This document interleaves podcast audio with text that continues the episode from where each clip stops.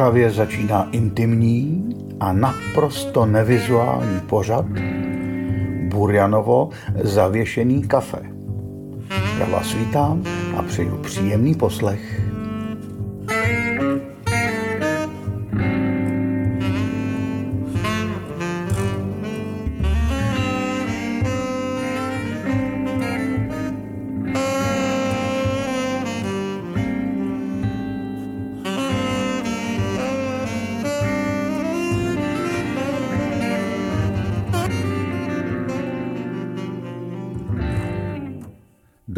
Den, vážení posluchači Burjanova zavěšeného kafe.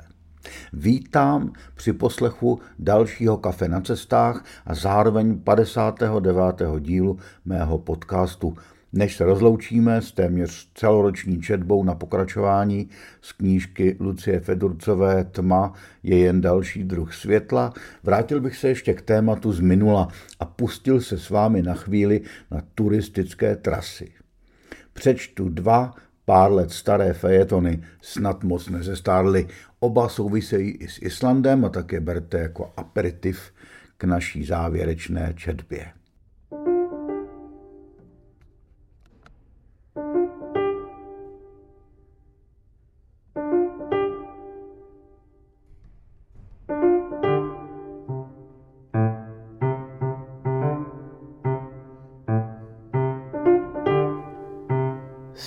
Pes a kouzelné holínky.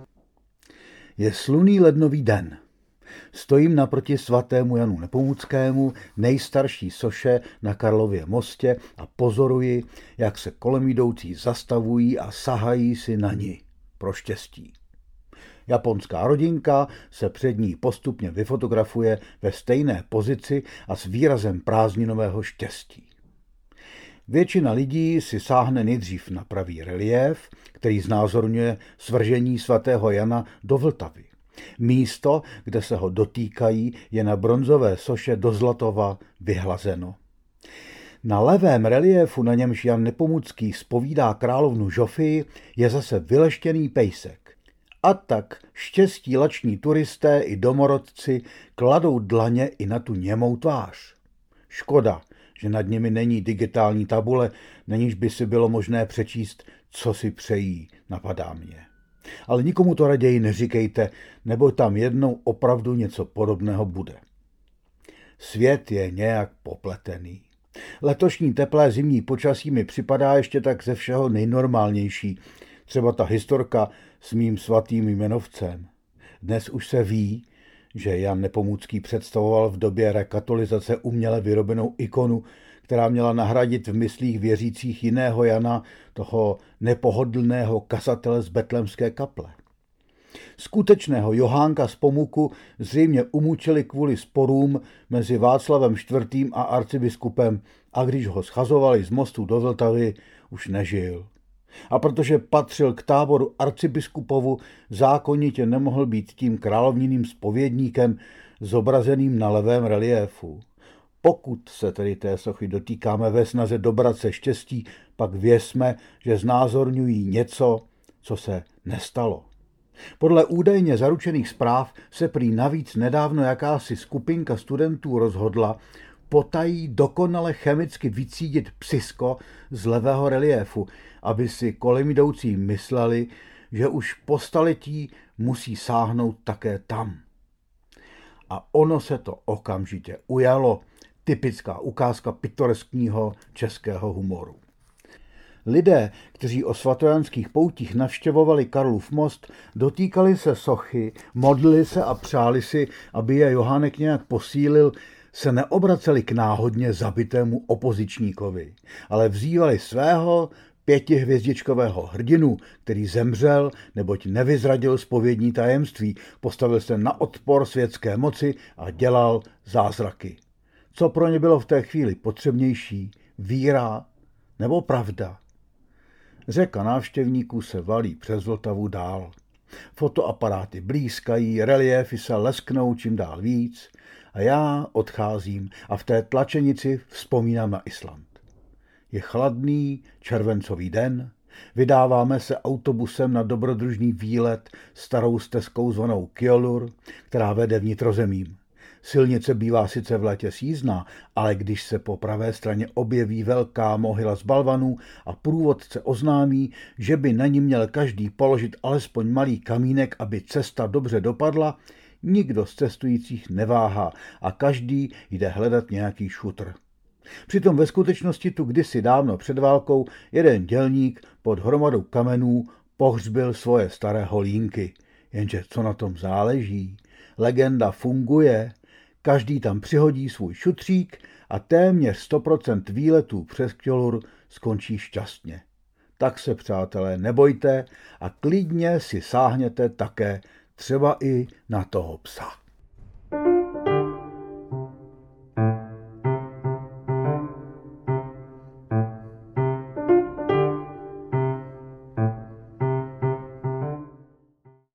Než se na vás vrhnu s druhým, podstatně optimističtějším fejetonem, přidávám jednu spíše pesimistickou písničku. Má v názvu citoslovce. Wow!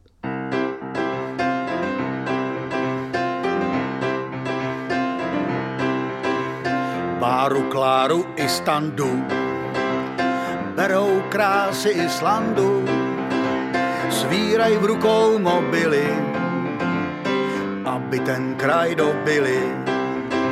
Svírají v rukou mobily, aby ten kraj dobili. Člověk těžko odolává, když si před ním chlad nelává. Je to pohled senzační, z popela, když pem zační. Je to pohled senzační, z popela, když pen zační. Chová se pak jako ovce, vydává jen citoslovce. Wow. Brázdí ostrov honem honem, chce si všechno fotit dronem, neposlouchá do morodce, leze tajně na ledovce, zachrání ho záchranáři, von se na ně blbě tváří, mele o polární záři, když je červenec. Je to šílenec. Báru, Kláru i standu berou krásy Islandu, když pak ztratí mobily, jako by tam nebyli. Když pak ztratí mobily, jako by tam nebyli. Wow. Češi jsou úžasní. Uprostřed horkého islandského léta letos naměřili v Reykjavíku historický rekord 26,2 stupně Celsia. Za mnou přišla jedna paní z mé turistické skupiny, zatvářela se tragicky a pravila. Nevíte, prosím vás, co to bylo? Já jsem to snědla. Lidé na prázdninách se většinou chovají úplně jinak, než by se chovali jindy. Jsou odvázanější, veselější, hravější a někdy zrovna tak neuvěřitelní jako tahle dáma. A jak vypadalo to, co jste snědla, otázal jsem se. Když mi popsala malé tmavomudré kuličky, potlačil jsem v sobě zlomyslnou chuť říct, že právě snědla vraní oko a raději jsem jí uklidnil. To byla šícha černá, nemusíte se bát, ty bobule jsou jedlé a islandianky je běžně dávají do koláčů. Kromě šíchy a borůvek rostou na Islandu i jedlé houby. Skoro nikdo je nezbírá, zvlášť v národních parcích, kde se to nesmí. My Češi ovšem houby nejen sbíráme, ale býváme jimi úplně fascinováni. Nejspíš to bude tím, že můžeme něco získat zadarmo. Nevím. Jeden starší pán našel před dvěma lety na tajemném místě zvaném Dimuborgir, temné hrady, mezi nádhernými lávovými útvary velkého křemenáče. Křemenáč na něho zapůsobil tak, že na okolní krásy okamžitě zapomněl. Jeho výkřik že našel houbu, ostatní turisty zaujal jen na chvilku. A tak, když jsme se znovu začali věnovat přírodě kolem, nenápadně nás všechny předběhl a jal se své víceméně ilegálně narvané houby aranžovat na všechna možná i nemožná místa u cesty a upozorňovat nás na ně. A hele, a tady je zase houba, křičel radostně, byl evidentně šťasten. Provádím turisty už déle než 10 let, většinou po Islandu, nyní také po Portugalsku a Chile. Je to zábavná prázdninová brigáda a i po těch letech každou chvíli žasnu. Nedávno jsem se tak například seznámil s člověkem, který měl zvláštní způsob ptaní. Přicházel za mnou většinou s manželkou a vyptával se téměř vždy na něco, co už jsem předtím několikrát všem říkal do mikrofonu. Prosím vás, v kolik hodin pojedeme? V deset, připomněl jsem mu. On se pak zarazil, pokýval hlavou a řekl, jo, děkuju, a v kolik pojedeme? Zopakoval jsem mu to ještě jednou a on se nakonec otočil na manželku, která všechno dobře slyšela a vítězoslavně jí oznámil. V deset hodin. A takhle se ptal úplně na všechno a několikrát denně. Když se ohlednu zpátky, musím především říct, že naši turisté se za dobu, co tuhle práci dělám, hodně změnili. Už dlouho se nestalo, že by byl nějaký Čech spozorován, jak odchází ze snídaně s kapsami plnými jídla ukuřistěného na bufetovém stole. Našinci už se zdaleka nehrnou do nakupování suvenýrů či něčeho, co se u nás nesežene. Ve směs je jim to úplně jedno. Za to mluví mnohem lépe anglicky a o světě vědí daleko víc než dřív. Většina z nich už navštívila bezmála půlku zeměkoule a tak mají srovnání. Můj italský kolega Mauricio, který se mnou letos na Islandu prováděl, mi naprosto vážně řekl, to je fascinující, jak ti Češi chodí včas, o všechno se zajímají a usmívají se na sebe. Vzpomenu si na to, až budu příští týden provádět svoje krajany. Ty takový tedy rozhodně nejsou. Češi jsou úžasní. Musel jsem to sem napsat. Takovou věc si člověk nemůže jen tak nechat pro sebe.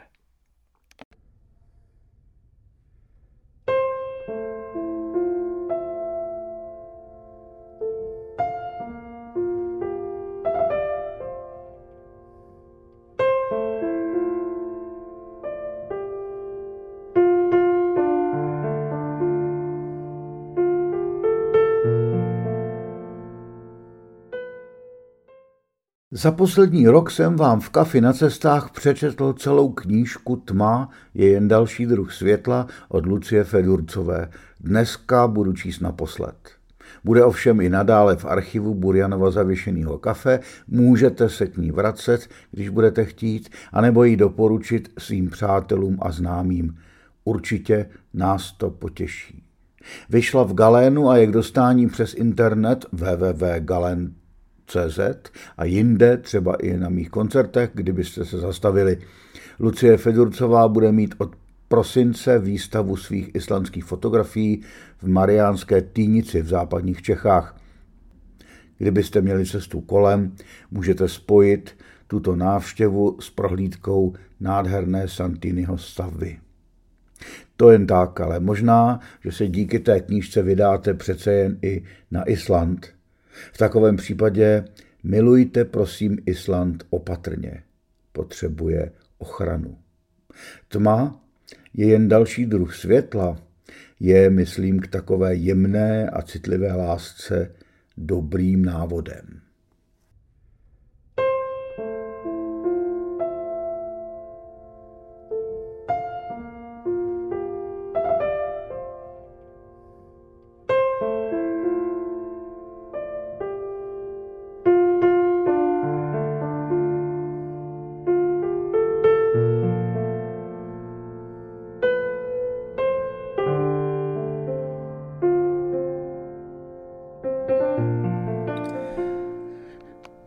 Lucie Fedurcová Tma je jen další druh světla. Část dvanáctá.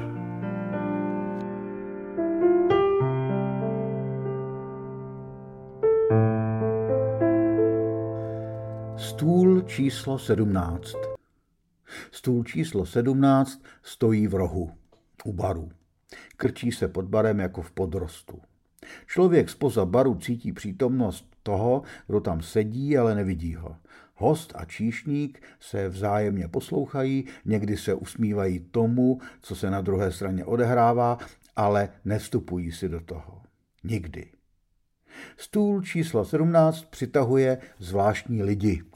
Ukážu jim na prostorný lokál, dám jim na výběr a pokojně sleduju, jak těkají očima, plují místností a končí tady. Odsunou židličku, zavrtí se na sedadle a uvolní se. Bylo to stejné i s ní. Připravím tenhle stůl, řekla jsem jí a ukázala na neprostřený stůl uprostřed místnosti. Ona udělala odmítavé gesto, natáhla ruku před sebe a ukázala směrem ke stolu spupně dlaň. Tenhle ne, chci tam ten. Ptačí péro zastrčené za černým bavlněným turbánkem, spod kterého nevyčuhovaly žádné vlasy, se jí nad čelem zatřáslo. Ten stůl je maličkej a vy jste tři, řekla jsem věcně a nebyla v tom ani trocha touhy jí přesvědčit. Já vím, uklonila se lehce. Objednala si sklenku bílého. Vyprávěla jsem jí o víně a vinicích, o tom, jak jsem na jedné viničce v oblasti Marlborough na Novém Zélandu pracovala. Nechala si nalít do skleniček od každého vína, včetně toho z Marlbora, kroutila nožkou sklenky v prstech a pomlaskávala. Šťastně a zase znechuceně. Vybrala si, nechala mě jí nalít a pak zase všechno odnést a nalít něco jiného, protože z vína byla cítit pachuť korku. Ve skutečnosti mělo víno šroubovací uzávěr. Kladla si dlaně na prsa, spínala dlaně k sobě a vděčně se ukláněla při každém svém děkuji. Je z vás cítit příjemná teplá energie, řekla mi. Byla jsem na vaší straně barikády, bývala jsem servírka a someliérka. Přísná a puntičkářská. To jsem ještě nemývala tohle tady. Dotkla se zlehka ptačího péra na hlavě. Ale teď jsem v úzkém sepětí s přírodou. Teď se prostupujeme. Já jsem ona a ona je já. Zavřela oči a uklonila se. Začali jsme s Kateřinou podvědomě její stůl obcházet. Ona se vždycky našla příležitost zachytit svým pohledem pohled náš a uklonit se se sepjatýma rukama. Přinesli jsme talíř, ze kterého se ještě kouřilo. Znovu se pěla dlaně a pak, po pár minutách, najednou její dlaň nevděčně vystřelila vzhůru. Podívejte tady, do toho jsem kousla. Musí to být zrnko písku nebo kámen, asi uvíznul v rybě. Obvinovala kámen, rybu, přírodu i nás. Omlouvám se, moc mě to mrzí. Nenapočítám vám to víno, nezlobte se, řekla Kateřina. Doporučila bych vám nezapočítat mi ten dražší koktejl, řekla bez známé vnitřní vyrovnanosti. Ovládla jí typická islandská touha vybojovat si slevu. Něco dostat návdavkem, jako omluvu se slevou. Teprve když se Kateřina podvolila, sepěla ruce a po obličeji se jí rozlil úsměv, jímž vyjadřovala vděčnost ve smíru. Příroda byla vděčná za slevu. Židle nikdy dlouho nevychládala. K malému stolečku usedali další a další. Měla jsem ráda starého rybáře, který se jednou za čas zjevil dávno po zavírací době. V kolik dneska zavíráte kuchyni? zeptal se pokaždé. Dávno jsme ji zavřeli, usmála se vždycky jedna z nás a šla mu do kuchyně dojednat pizzu, protože troubu na pizzu jsme vypínali až těsně před odchodem. Ach jo, zase pizza, dělal si legraci. Místnost byla stichlá, všichni dávno odešli, jenom rybář srkal rekjavický ležák a žvíkal trojuhelníky pici. Vzpomněla jsem si na jiného rybáře, který si pizzu nenakrájel, ale vzal celé velké kolo do obrovských pracek a začal z ní ukusovat jako z lázeňské oplatky. Taky vidíte ty obličeje? Zeptal se mě ten, který chodil vždycky pozdě. Obličeje, řekla jsem zmateně a rozhlídla se po prázdném lokále. No ano, tuhle na baru, řekl tiše s plnou pusou. Byla jsem v rozpacích. Nechtěla jsem mu lhát, ani ho začít ignorovat, jak se to s šílenci často dělává. Byla jsem si jistá, že se zbláznil venku na moři, kde se plaví nekonečně dlouho sám, ve větru a dešti. Dělí se o tu slotu sracky a tereji. Lidských obličejů se mu nedostává. Odložila jsem práci a přešla ke stolu 17. Dívej, řekl a ukázal nožem na suky na baru. Oči a nos a tamhle taky. Tady je medvěd a tam zase ryba. Nacházel další při každé návštěvě. Mluvil se mnou jako s malou holčičkou. Otevři pořádně oči, říkal. Posaď se sem a dívej se. Vidíš koně? Prošla jsem si všechny suky na prknech a zavrtěla hlavou. Dám ti nápovědu, řekl. Je jedno oký. Začal jsem se smát a on vstal a ukázal na koňskou hlavu z letokruhů s jedním okem na levé straně hlavy a pak naznačil, že bere mezi ukazováček a palec další suk a klade ho na druhou stranu koňské hlavy. Usmáli jsme se oba té pantomimě. Vidíte, co se děje v přístavu? zeptal jsem se. Otočil hlavu směrem k moři, kde nad hladinou šílely stovky rybáků. Vstal a vyšel ven. Vrátil se šťastný. Připluli makrely, to je dobrý znamení. Za nima přitáhnou tresky. Musím jít, vstávám ve čtyři. A kdy se zase objevíte? zeptala jsem se, když měl ruku na klice. Bůh ví, připlujou tresky, budu na moři 16 a víc hodin. O půlnoci mi pizzu asi neuděláte. To asi ne. Objevím pro vás do příště aspoň nějaké obličeje, řekla jsem. Udělej to, probuď konečně svoji fantazii, řekl a zmizel. Když přišel o pár dnů později, ukazovala se mu kytarovité ženské tělo z letokruhů na třetím prkně zprava s úhledným pupíkem. Pokýval. Dobře, dobře. Je na čase naučit tě číst z mraků. Než odjedeš, naučím tě jim rozumět. Budeš pak vědět, jaký počasí tady ve fjordu čekat, slíbil s plnou pusou. Víc než komukoli jinému patřil stůl číslo 17 Erikovi. Jednoho zimního večera se ten cizí chlapík vyloupnul ze tmy, objednal si pivo a posadil se tiše na sedmnáctku do podrostu baru a pak se vracel pravidelně každou sobotu jako pták. Když byl stůl obsasený, číhával na něj u jiného, dokud se neuvolnil. Pak se k němu přesunul dřív, než jsem stihla uklidit špinavé nádobí a utřít desku. Byl na Oulafsvík trochu moc šik, oblečením, se střihem, podmiňovacím způsobem v otázkách. Bylo mu něco přes třicet, jeho tělo pokrývalo tetování. Jeden obraz se vleval do dalšího. Obtékali paže, ruce, krk a pokračovali pod tričko. Přelili bledou kůži seveřana. Občas jsem po nich bloudila jako po sucích na prknech vpředu na baru. Erik sedával u stolečku v rohu a čišela z něj samota. Nikdy jsme si nic neřekli. Mlčky se každou hodinu zvedl od stolu a postavil prázdnou sklenici na lakovaný pult. Ještě jedno? Ano, prosím. Díval se do mobilu a tiše pil. A pak jsem se ho jednou, když platil a oblíkal si bundu, zeptala, co tu vlastně děláš? Vrátil se domů, na Island, z Austrálie, kam před pár lety sám sebe dobrovolně přesadil. A teď je zpátky tady, odcizený. Žil to, co na mě doma teprve číhavě čekalo. Potácel se mezi láskou svých prarodičů a svých dvou milovaných psů, plemené Welsh Corgi. Všechny je měl vytetované na těle. Jídával teď doma každý víkend z porcelánových talířů se zlatým proužkem jehněčí. Chodil k vodopádu venčit psy, Cvičil v posilovně a pomalu po korunách šetřil, aby si jednoho dne mohl otevřít v Reykjavíku tetovací salon a vrátit se k životu, který znal. Prozatím pokrýval obrázky těla lidí z Olavsvíku, růže, ptáci, data narození, fotbalové kluby, srdíčka a jména. Na začátku srpna jsem seděla v cizím obýváku a dívala se, jak vpravuje inkoust do kůže nalítku Ausmundurova syna. Kluk chtěl lepky a růže.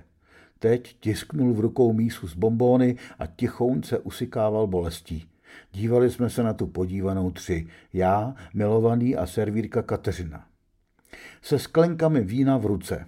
Erik se skláněl nad bílým tučným lítkem, v gumových rukavicích a s čelovkou na hlavě připomínal nejvíc ze všeho válečného lékaře bez hranic. Uprostřed večera přidala Kateřina klepce na lítku ještě malou, neumělou zmrzlinu nad kotník. Nikdy ničeho z toho nebudu litovat, protože si zaznamenávám lidi a prožitky na tělo. Vy nic vytetovat nechcete? zeptal se nás Ausmundorův kluk Herdur. Chceš mi něco vytetovat? zeptal se mě milovaný a měl do toho chuť. Zavrtěl jsem hlavou. Na konci večera Herdur sám sobě vytetoval nad koleno svoji diagnózu ADHD. Kousek od rozložité hnědé pihy. Vyfotila jsem ta písmena, na okrajích ještě zarudlá a dala si tu fotku do svého zlatého fondu. Později toho léta si nechal mladý na hranu pravé ruky vytetovat slovo fucking a na stejné místo na levé ruce slovo perfect. Ruce se málo kdy sešly tak, aby bylo možné číst obě slova naraz. Hop nebo trop, fucking nebo perfect. 3. prosince jsme čtyři seděli po práci u čtvercového stolu. Zahrajeme si karty? zeptal se jeden z nás. A po půl hodině někdo další přinesl čbánek s mincemi a rozdělil je rovným dílem mezi všechny. Hráli jsme o peníze. Naproti mě seděl Herdur ve vytahaném tejčku s velkým nápisem Pleasures na prsou. Před ním hromádky kovových mincí, karty, tabák a koktejl. Sex on the beach. Před nápisem Pleasures se střídaly ruce s vytetovanými slovy fucking a perfect.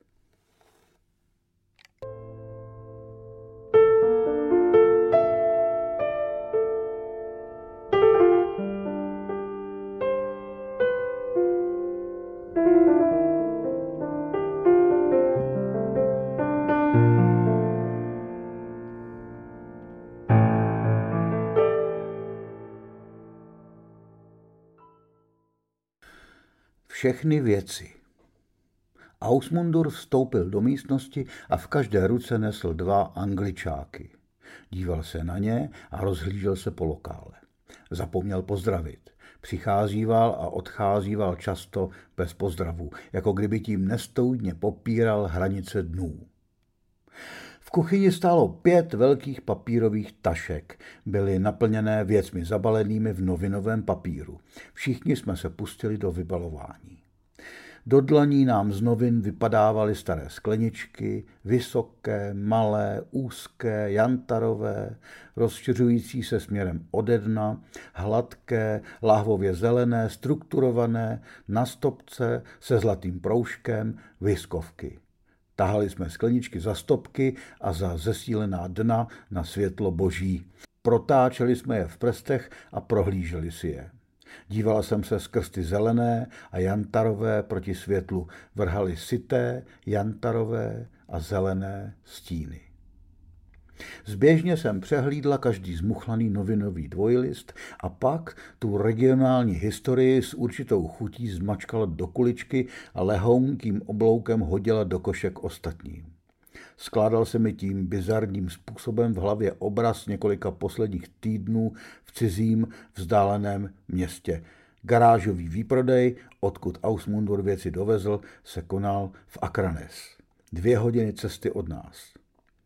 Pátá sklenička vypadla z dvojlistu s obličeji lidí v černých rámečcích s křížky v rohu. Stejně tak dvě další. Příčilo se mi ty listy zmuchlat a hodit mezi ostatní. Zrozeny z nekrologů začínaly sváteční zelené skleničky svůj život po životě. Od toho dne měli sloužit v restauraci hostům na vodu. Kladli jsme je na prostřené stoly tak, aby se dotýkali pravého horního rohu černých papírových ubrousků. Vymýšleli jsme s Kateřinou kombinace a těšili se z nich. Tyhle vysoké jsou od mojí mámy a tam ty úzké měla Kristiánina máma v kredenci aspoň 25 let, vytahovala je takleda jednou do roka na Vánoce, poznamenal mezi řečí Ausmundur. A není ti jich líto? zeptal jsem se. Dřív nebo později se všechny do poslední roztřískají. Není, řekl. Já mám rád všechny věci, dodal a vystihl tak celou svoji podstatu. Na dřevěných paletách spolu s mlíkem, kartony Pepsi, citrony a moukou přicházely věci. Radost z nich trvala chvíli a pak bylo třeba koupit jiné věci. Zdálo se, že člověk z islandského venkova zoufale toužil po věcech. Cesta k ním byla dlouhá, šest hodin v autě nebo nekonečné čekání na zásilku. Nemohli je mít, kdykoliv se jim zachtělo a to nabobtnávalo jejich touhu. Nebylo na výplaty, ale pořád přicházely věci. Za polárních nocí, v bouřích, kdy celý den nikdo nevzal za kliku, rozčísla sníh na parkovišti jen kola zásobovací ještěrky. Vázy, mixér, který se nikam nevešel, náčiní na výrobu tenoučkých tortil, aromalampa, další talíře, předrahá vína, hračky, které se měly rozdávat dětským zákazníkům. Na začátku sezóny, kdy jsme po tenkých měsících ještě 27. června neměli na účtech výplatu za květen, přišla ohnivá koule. Ball of fire. Lucy, jdi se podívat na terasu, řekl rozechvěle Ausmundur. Koupil jsem ohnivou kouli. Slova ball of fire pronesl komediánsky hlubokým, divokým, chraptivým hlasem, jak to znal z reklamy, která na něj vyskakovala mezi dalšími příspěvky na Facebooku. Před okny stála na třech nožkách kovová koule. Vedle ní ležela dřevěná polena, každé zabalené v originálním přitažlivém černém papírovém obalu s cenovkou 1200 islandských korun. Kdyby taťka musel přestat kupovat věci, dlouho by na světě s námi nebyl, řeklo jednou mimoděk jedno z jeho pěti dětí. Uprostřed léta seděl Ausmundur ve slunečních paprscích na dřevěných paletách za restaurací, v teplákách a tričku a zkoušel si nízké červené semišové hraběcí botičky. Velké tělo a malé sametové botěnky. Právě mu jich přišly dvě krabice. Lišily se velikostí. Ty, které mu byly malé, vhodil zpátky do krabice a zastrčil mezi úterky a zástěry. Hugo Boss stalo na krabici a já se skoro každé ráno, celý další rok, na tom nápisu Bůh ví proč, zastavila očima, když jsem vytahovala čistou útěrku. Víš, co mě stály?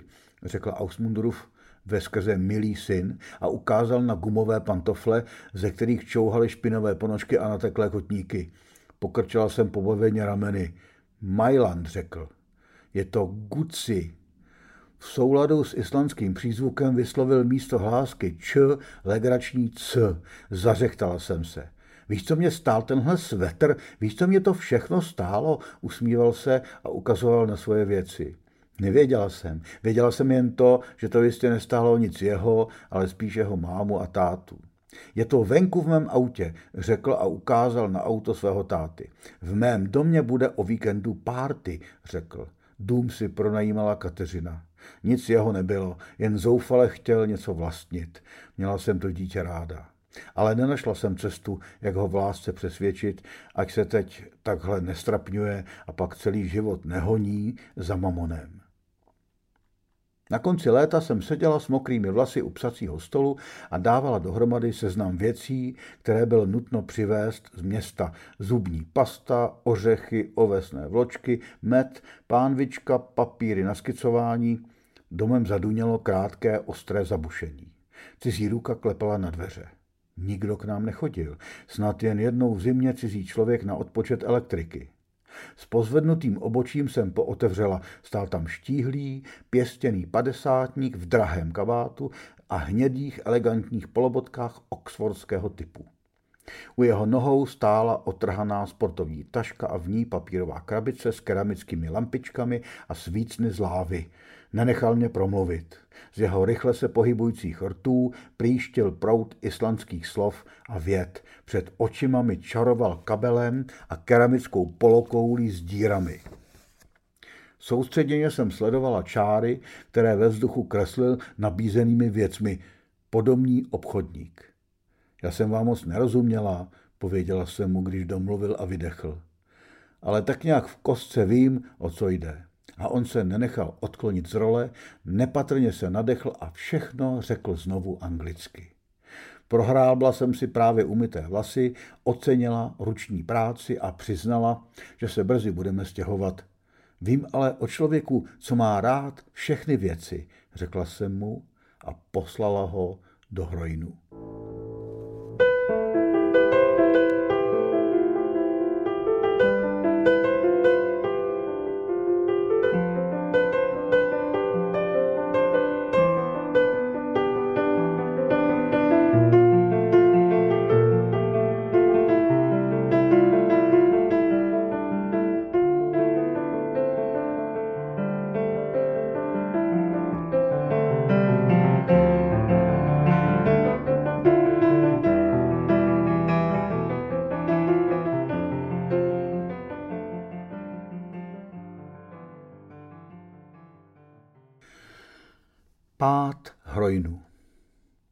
Ráno bylo zemětřesení. Milovaný seděl u stolu v kuchyni a v ruce držel malou skleničku od horčice s kafem. Měla tvar pivní sklenice. Díval se před sebe a přemýšlel, bosé nohy jedna přes druhou, aby nestudili. Po hladině vody v rozprašovači na bazalku se prudce rozběhly vlny. Je zemětřesení, zakřičel. Podívala jsem se v koupelně v zrcadle sama sobě do očí. Ruka sertěnkou klesla. Na horním rtu zůstala půlcentimetrová temně rudá čára. Je zemětřesení, opakoval tišeji. Nic jsem necítila. Přišla jsem do kuchyně, dělala jsem si z něho pro tu dramatičnost dobrý den. Povrch hladiny se znova vzedmul, voda poskakovala. Jste v pořádku? Bylo tam zemětřesení, stálo ve zprávě z Čech, která mi obratem přišla na telefon. Svět o tom jemném zavlnění v našem rozprašovači na bazalku věděl. Ve stejném okamžiku islandská premiérka Katrin Jakobsdochtir odpovídala ve své reykjavické kanceláři v online rozhovoru na otázky reportéra Washington Post. Kancelář se otřásla, věci padaly z polic, okna drnčela. Pane bože, je tady zemětřesení, řekla a pak se hned omluvila. Promiňte, bylo tady teď zemětřesení, ale abych dokončila odpověď na vaši otázku. Budeme zavírat, řekla Káťa. Mezi obědy a večeřemi, zeptala jsem se. Ne, řekla, na pořád. Někdo koupil dům. Ve světě řádila pandemie, Ausmundur nedokázal platit nájem, porušil tím smlouvu. Je to tady pekné, je to taká koliba, povedal by som. Říkávali o tom domě skoro všichni Slováci, kteří k nám kdy přišli jíst. Přišli jsme o něj. Dívala jsem se vyčítavě na nový kávovar za půl milionu islandských korun, na luxusní mlínek na kafe, na nový drahý stroj, který neúnavně promíchával indigově modrou ledovou tříšť, Lucie, neboj se, vyplatí se to. Až děti zjistí, že ho máme, přinesou prezidenty, řekl mi Ausmundur v létě, když ho koupil. Myslel tím pětistovky, na kterých byl zobrazen Jon Sigurdsson, ten, kterého Islandiani nazývali prezident a čím nebyl. Děti prezidenty nepřinesly. A někdo toho všeho zatím využil a koupil nám pod zadkem dům. Zmocnila se mě úzkost, že tentokrát už nic nezachráním s běsilým tancem ani odříkáním. Fotila jsem. S novou silou, zběsile, čerstvě napadlý sníh, lodě, okna, kostel, kočky, vodopád, horu Eny, všechno, co jsem už dávno mockrát v minulosti fotila. Zastavila jsem se pro jídlo v obchodě. Zrzavá dospívající holka omylem strčela batohem do police a srazila skleněné těžítko. Střepy se rozletěly, voda se vylila, rána u ní spustila epileptický záchvat. Křičela, hrdelně, zoufale, třásla se. Ženské z vesnice k ní přiskočily a střídali se v jejím objímání, pevně jí tiskli a kdykoliv povolili, znovu křičela hrůzou. Zaplatila jsem a snažila se nečumět. Přešla jsem silnici, prošla brankou u Losického hřbitova a fotila sněhem zapadené andělíčky. Vyčuhovaly jim poloviny hlav, zadky, křídla. Ten týden mrzlo až praštělo. Z parkoviště před Hrojnem se stala jednolitá ledová plocha, právě taková jako tehdy, když jsme se do Olafsvíku přistěhovali. Z parkoviště bylo tenkrát večer kluziště a vítr na poloostrově překročil hranici 180 km za hodinu. Došla jsem po práci do poloviny zamrzlé plochy a pak se mnou poryv mrštil o stěnu restaurace a tak to šlo pětkrát po sobě. Ztratila jsem se pro tu chvíli sama sobě. Měl jsem strach, že se nedokážu dostat domů. Svezla jsem se do podřepu a rozplakala se. Teď, po třech letech, bylo parkoviště znovu jako zrcadlo, ale vítr nebyl. Vyšli jsme po práci rozehřátí zametáním, vytíráním a úklidem ze zadního vchodu a rychle nasedli do auta. Nešlo nastartovat. Milovaný to zkoušel znovu, znovu a znovu, do nekonečna. Zvednul kapotu a tahal za lanka. Nic nepomohlo. Věděli jsme, že to přijde. Zaplatili jsme za nesčetně marných oprav v zoufalé snaze udržet si tu starou škodovku připoutanou. Už pro ty uplynulé noci, kdy jsme přespávali uprostřed krajiny vzadu na nafukovací matraci a sledovali mraky a vlny. Milovaný zabouchnul kapotu, prudce, nárazem odlítnul znak a kutálel se po ledu, zvednul ho ze země a držel v otevřené dlani. Škoda stálo na něm. Škoda, řekl. Nechali jsme ji tam stát a vydali jsme se přes zmrzlé parkoviště pěšky domů. O několik týdnů dřív zvonil telefon. Běžel jsem uspěchaně přes celou místnost, abych ho stihla zvednout. Někdo volal z ciziny. Dobrý den, tady restaurace Hroin, řekla jsem. Jak vám mohu pomoci? Dlouho dýchal, než se proslovil. Je, je, je tam Ausmundur? Koktal. Nebyl. Není, řekla jsem. Mám mu od vás něco vyřídit? Řekněte mu, že karma je kurva, řekl. Došlo mi, odkud ten hlas, tu dikci, tu ukníkanost znám. Robert, to si ty, vyhrkla jsem překotně v prozření. Lucy, řekl Robert Wolf Buljevič, tvarohový chlapíček ze Zadaru. Ty jsi pořád tam, kňoural. Jak to, že ten podnik ještě neskrachoval? ptal se rozmrzele. Jednou na vás dojde, dodal. Karma je kurva, zopakoval. Nebudeme to už ani zdobit, řekl brzy ráno Ausmundur synovi. Řekl to právě on, který měl vánoční cetky, vánoční atmosféru, dárky, vánoční jídlo a vánoční koncerty v magické úctě. Rok předtím přetékala místnost ozdobami. Umělé větve, stromeček, skleněné koule a v nich uvěznění umělohmotní soby a scenérie zasněžené falešným sněhem. To nic není, pojedu do Reykjavíku a přikoupím. Rozvedli jsme řetězy a na bar postavili tlustého Santa Klause.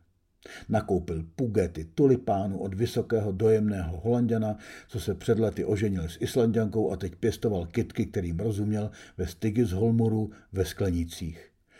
Netříská se to všechno dohromady, strachovala jsem se tehdy o výzdobu. Ausmundur zavrtěl hlavou. V restauraci naproti přes ulici letos nakoupili svítící soby a tisíce hvězd. Začalo se říkat, že dům koupili oni, aby nás zlikvidovali. Přivezli jsme s Kateřinou ze skladu trucovitě krabice s cetkami. Místnosti zvánočněla. Týden předtím, než jsme na pořád zavřeli, kontaktovali Ausmundura tři Pakistánci, jeden po druhém, nezávisle na sobě. Nikdo z nás nikdy žádné Pakistánce na ostrově nezaznamenal. Chtěli koupit všechno vybavení, nábytek, nádobí, grill i díže na těsto, všechno. První z nich se přišel ve čtvrtek odpoledne na věci podívat. Ještě než dorazil, Ausmundur a Herdur seděli a snili. Kolik si za to řekneme, táto? 15 milionů? 18? Radovali se. Neklidně se vrtěli na ošoupaných židlích, které měl pakistánec za chvíli přijít koupit. Pojedeme za to na Tenerife. Přišel a procházel kuchyní, Ausmundur se snažil. Tohle je naše pec na pizzu, říkáme jí miláček. Pakistánec procházel kuchyní a na nic se neptal, nic se neprohlížel. Velké těšení se na miliony vystřídal velký strach, že nás v noci vykradou. Nevykradli nás, ale nabízenou cenu nepřijali. Rozkřiklo se, že prodáváme vybavení. Oulasvičtí přicházeli, zajímali se o stoly, o židle, o světla. Dívali se na ně najednou jinak. Dívali se na ně jako na hezkou stárnoucí ženu. Hodnotili, zvažovali, posuzovali, mhouřili oči. Místnost řídla. Židle mizely, lokál měl vylámané zuby jako hřeben v kapse starého hubeného Poláka Janka. Ještě jsem ze zbytku kombinovala u jednoho stolu ty židle, které k sobě aspoň trochu ladily, zmizel gauč a staré skleněné boje, vycpaný bělokůr, stařičký vaflovač. Stála jsem za barem v obrané místnosti, lidi přicházeli a odcházeli, pro jídlo, pro židle. Dívala jsem se střídavě na ně a do přístavu, nevšímali si mě. Ptají se mě na tebe, když tu nejsi, řekla Kateřina. Můj poslední pracovní den se rozdrnčel telefon. Co s tebou, holka, bude? ptali se, když si po telefonu objednávali zlevněnou pizzu. Vraťte se z jara. Dám si inferno a salámovou pizzu. Neodjíždějte. Jednu s humrem a jednu dětskou. Můžeš přece učit ve škole v Hetlisanduru. A pak ještě narychlo řekli, chceme vás tu. Jednu Havaj a jednu prima donu s extra sírem, dodali. Někteří z nich na mě promluvili úplně poprvé za dobu, co jsem tu byla.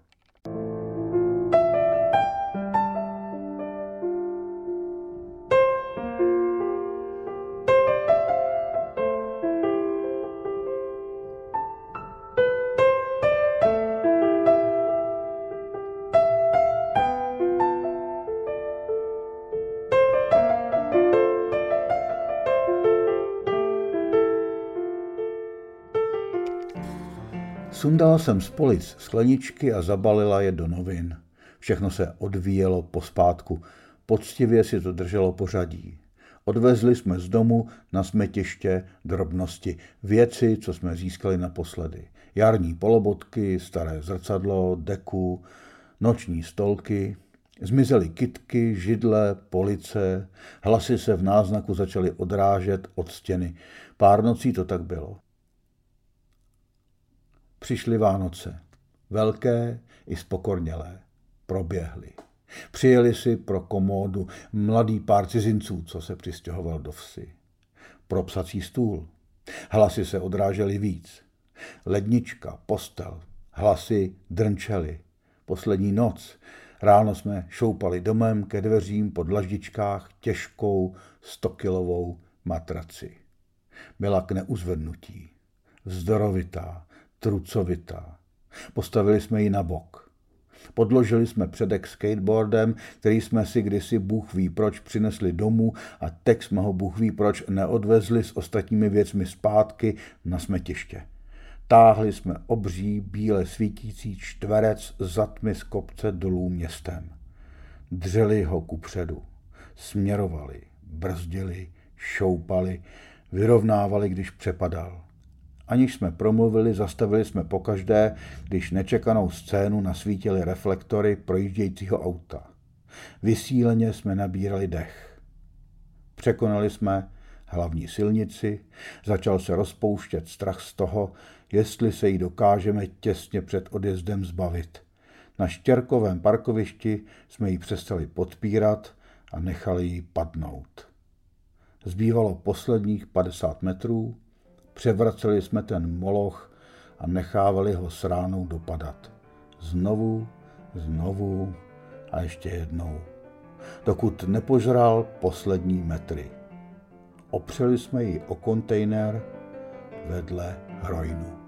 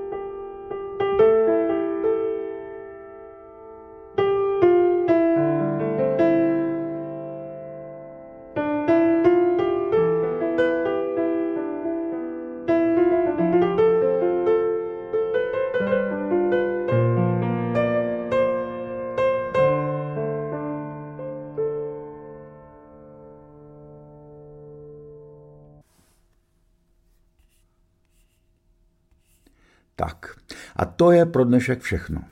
Příští týden v sobotu bude mít premiéru 60. díl podcastu a bude to jako obvykle rozhovor. Nechte se překvapit.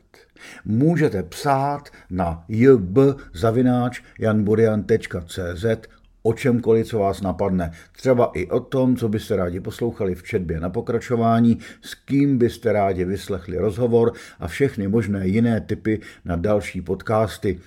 Kdyby měl někdo chuť přispět na tvorbu a distribuci Burjanova zavěšeného kafe, může poslat jednorázově či stálým příkazem jakoukoliv částku. Od 50 korun třeba do 50 tisíc.